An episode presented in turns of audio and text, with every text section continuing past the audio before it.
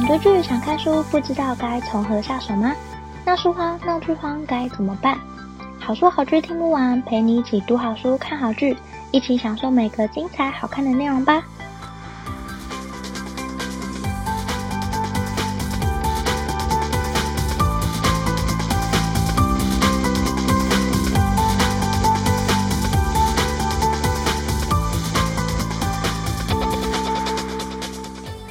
收听好书好剧听不完，陪你一起读好书、看好剧。大家好，我是 Jenny。这个节目是跟大家分享我看过的好书好剧，可能不见得是最新的书、最有人气的剧，但是我内心觉得很好看的故事，想推荐给大家。那最近每一集的节目呢，我都希望大家帮我填一个意见调查表。如果你愿意填写的话，欢迎在节目下方的资讯栏找连结，或者上好书好剧听不完的 Facebook 或 IG 账号也会看到。不会收集大家的 email 或手机，也不会推荐你、骚扰你一些很奇怪的行销广告，只是单纯希望得到大家的回馈。如果你只是想留言给我的话，当然也没有问题。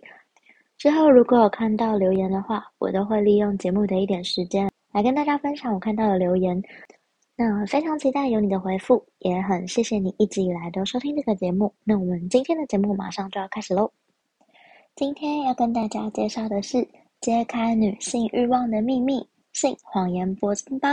这本书呢，是我是一个妈妈，我需要铂金包的作者的另一本书。那作者呢，温斯代博士在很前面就写了一句话，写说：光是研究女性外遇，我就成了贱女人的代言人。这句话让我印象很深刻，我也觉得非常有趣，因为这世界上好像比起男人外遇，女人外遇更让人无法接受，为什么会这样呢？这个社会文化都不断地告诉我们，男人需要的是性，女人重视的是亲密关系。可是事实上真的是这样吗？女性真的只要亲密关系就够了吗？那这本书《性谎言铂金包》就是作者为了探讨这些问题所做的一本书。这本书的内容一样涵盖了很有趣的。人类学、心理学和社会学等等领域，还有性方面的专家以及学者，以及作者和很多位很多位人士做的深度访谈，不断的在探讨女性外遇这个主题，并且不断的抛出问题，在书中会不断的问，例如什么样的女性会外遇？为什么她们会这么做？这些女性有什么心路历程？她们如何自处？那么作者除了抛出这些问题之外，当然也努力寻找答案，不断地利用各种学问来看这些问题，也透过各个领域的专家学者来解答，更透过深度的访谈去探讨这些人的心理，他们在想什么，他们经历了什么，他们为什么会走成今天这个样子，可以利用这些人分享的内容来找到这些问题的答案。那这本书的一开始呢，作者参加了一个性爱工作坊，讨论的是性爱的主题，谈婚姻关系、开放式关系等等。那作者呢，在参加这个工作坊的时候，听到主讲人表示他自己和老婆正在进行一个实验。主讲者当时在演讲的时候，他的老婆在外面和另一个男人见面认识。作者这时候在笔记本上面就写。他就没有办法还好好工作。其实作者一开始会这么想，并不意外，因为这就是我们普遍人都会有的心态，觉得这些事情很超乎想象，不晓得为什么会有人想这么做等等。但是随着作者呢越来越了解性的主题，访问了越来越多人，探讨了各种各样的文献，用各种学说来看性这件事情，他就慢慢拼凑出女性的真实欲望。也开始对这件事情有所改变。我相信看完这本书的你，一定也会有所体会。虽然你可能不见得真的会做到书中这些人曾经经历过的事情，但你可能可以开始了解他们的心态，理解他们为什么会做出这些选择。那像我自己在看这本书的时候，我前面其实一直有被挑战的感觉，就是觉得好像诶，都在推翻我自己既有的认知。我所有曾经的观念好像都被颠覆一样，但随着作者提供越来越多的资料、研究、数据或者是历史脉络等等，用更宏观的角度来看这件事情，包含女性、包含动物，包含性关系等等，其实都用各种角度来说明女性的行为，以及分析为什么会这么做。那女性的欲望呢，其实也不像达尔文在演化论里面所说的是害羞被动。作者在这里提出，关于女性对于性的欲望应该是积极主动的。那今天要跟大家分享的内容就是三个我在书里看到很有趣的事情。第一个会是有趣的动物分享，来说明动物的性爱关系。第二个是一夫一妻制的历史渊源，为什么大家就算出轨还是不愿意离婚？第三个是作者亲自探访性爱派对之后的所见所闻。这三件事是我今天想要跟大家分享我在书中看到有趣的东西。第一个是我想跟大家分享书中举例的三个动物，这三个动物分别在性方面有非常不同的行为。第一种动物呢是疯狂的恒河猴，根据美国阿默里大学所做的实验，曾经对恒河猴做了一系列的观察。当他们把猴子关在笼子里面的时候呢，交配几乎都是由公猴主动，他们会粗鲁的爬上母猴，而母猴总是默默忍受。这个实验呢，被当作是雌性动物性欲望被动的证明。可是后来呢，有一名机构的研究员，他不相信这个理论，他做了另一个实验，是把恒河猴放出笼子，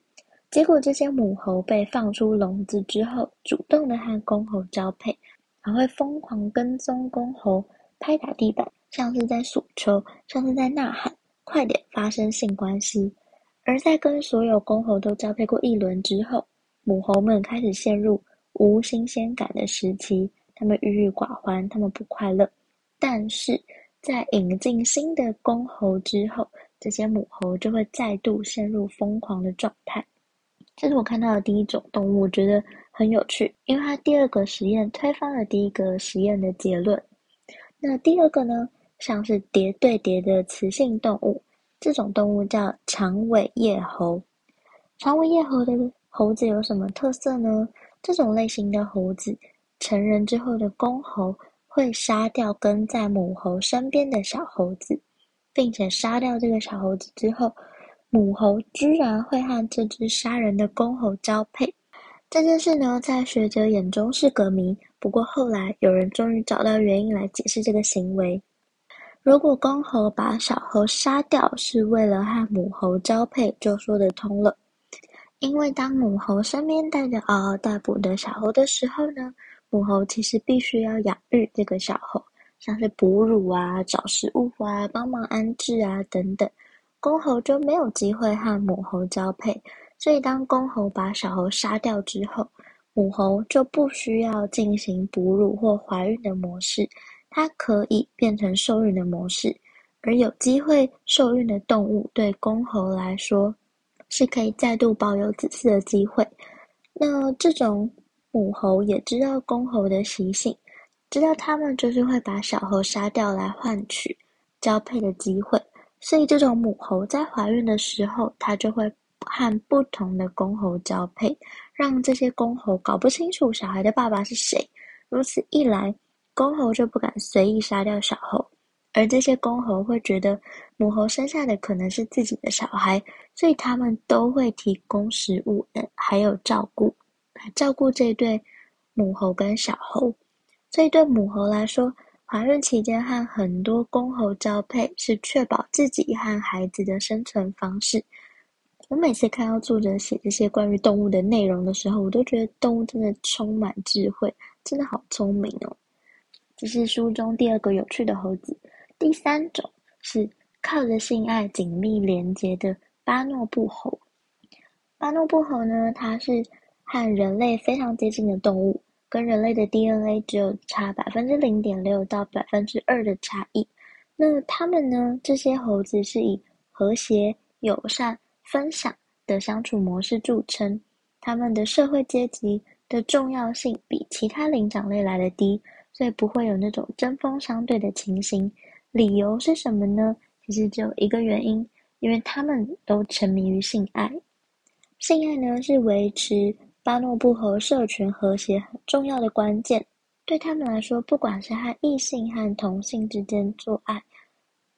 或者是各种性行为就跟握手一样寻常，所以他们的社群非常和谐。要是有时候有冲突的话，也会用性交来和好。那作者呢，和一名研究巴诺布猴的学者到动物园观察，也确实看到这些猴子对性爱的渴望，甚至连很小很小年纪的巴诺布猴都能展现自己的性器官，甚至在作者面前自慰，也不觉得有什么。那其实，巴诺布猴之间的性行为不仅有利于维持他们种族之间的和平，减少冲突，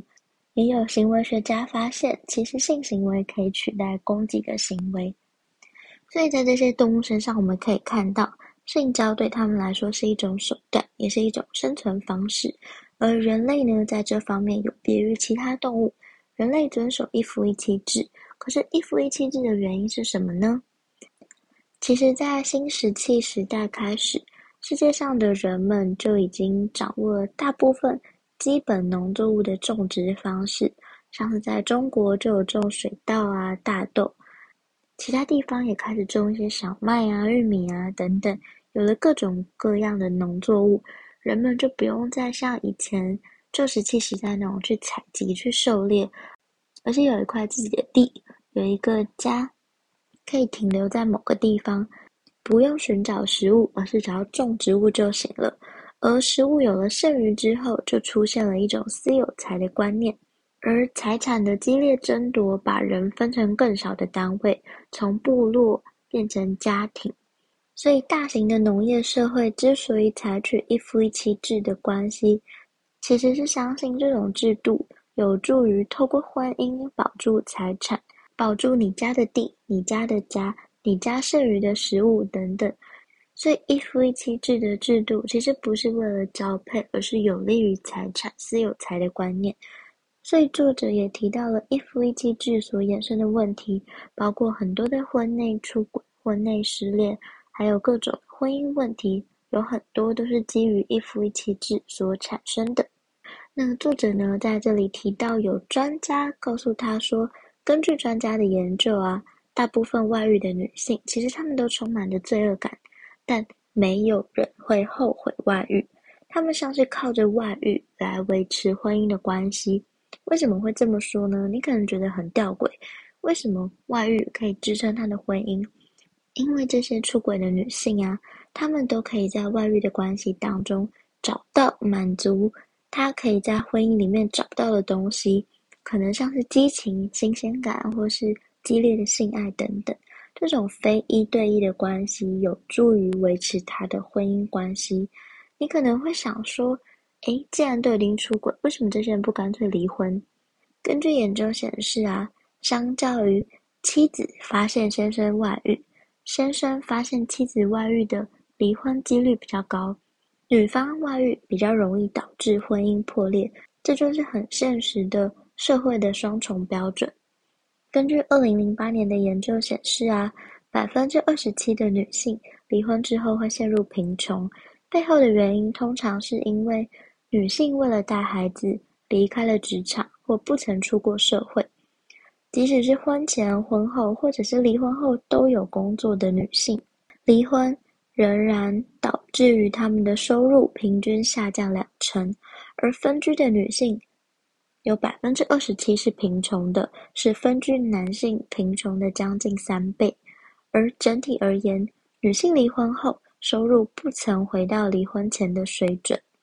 根据澳洲的报告就显示了，离婚女性的资产比已婚妇女少九成。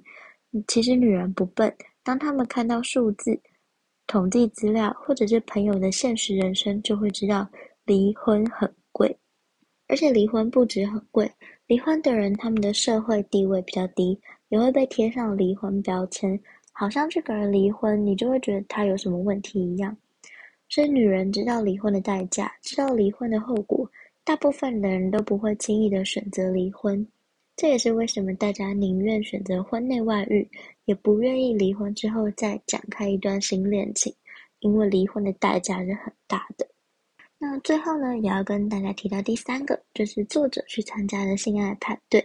作者参加的这个性爱派对呢，是女性专属的，由纯百俱乐部所举办。这种派对是需要受邀才可以参加。那作者透过关系可以进到这个派对一探究竟。一开始充满好奇，抱持着研究的心态去观察这个派对。那作者在这里分享他在里面看到的所见所闻，我觉得很特别。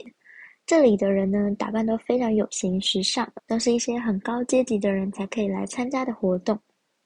但进去之后，大家越穿越少，甚至作者一进去就看到有人已经全裸。那纯百俱乐部举办的派对其实有两种，一种是一般普通的派对，另一种是各种主题的性爱派对都有。那根据派对的主题会有不同的流程，不过不变的是，派对会有自由活动的时间。这个自由活动不是那种去找别人聊天而已，而是可以真正的做某件事，例如和其他女人做爱，或者是不止和一个女人做爱。这个场合。让作者大开眼界，才发现哇，原来这世界上有这么不一样的性爱派对。那以上呢，就是我在书里看到这三个有趣的事情，分别是有趣的三种动物、跟一夫一妻制的由来，以及离婚的代价，还有作者在性爱派对里的所见所闻。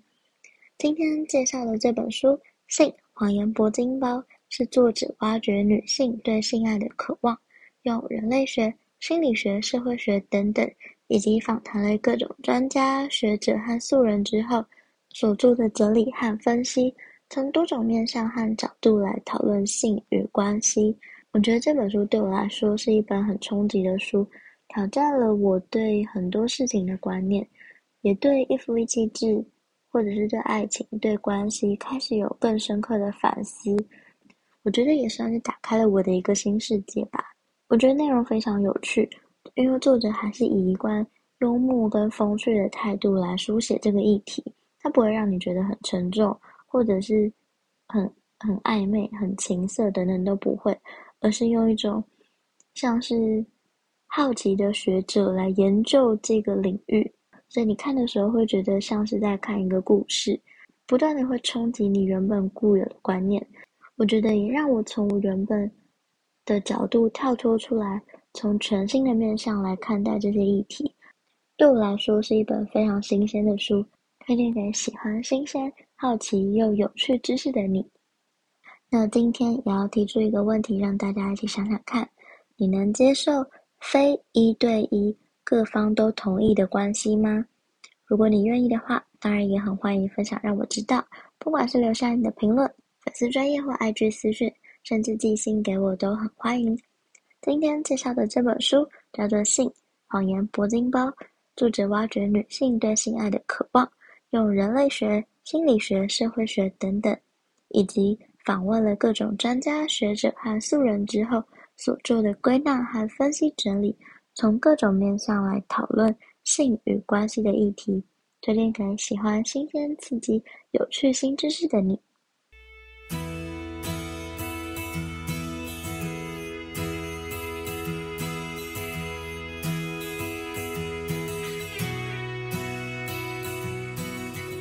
希望你会喜欢今天的分享，也欢迎多多帮我分享给你可很喜欢的朋友。如果你正在收听这一集，欢迎截图分享在你的脸书或 IG Story，并 tag 好书好剧听不完 IG 账号。喜欢的话，欢迎在 Apple Podcast 或者是各大平台给我五颗星的好评，并且按下订阅，就不会错过每次更新的最新节目喽。如果有任何想对我说、想跟我分享，甚至想推荐我的好书好剧，都欢迎写下评论让我知道，或者到好书好剧听不完粉专或 IG 私讯我，也欢迎加入好书好剧分享会脸书私密社团，会有我或其他成员近期看的好书好剧分享，不定期也会有社团限定活动可以参加哦。有兴趣的话，欢迎上脸书搜寻好书好剧分享会，欢迎你一起加入，也欢迎你帮我填写节目问卷或者留言给我都可以哦。之后，如果看到留言的话，我就会利用每一集的一点时间来跟大家分享。所以欢迎留下你的评论或者留言给我都可以哦。如果想更支持我的话，也欢迎请我喝杯咖啡。真的非常感谢听到这里的你，你的每一个聆听、鼓励或批评都可以激励我做出更多更好的节目内容哦。好书好剧听不完，陪你一起读好书、看好剧。我们下次再见，拜拜。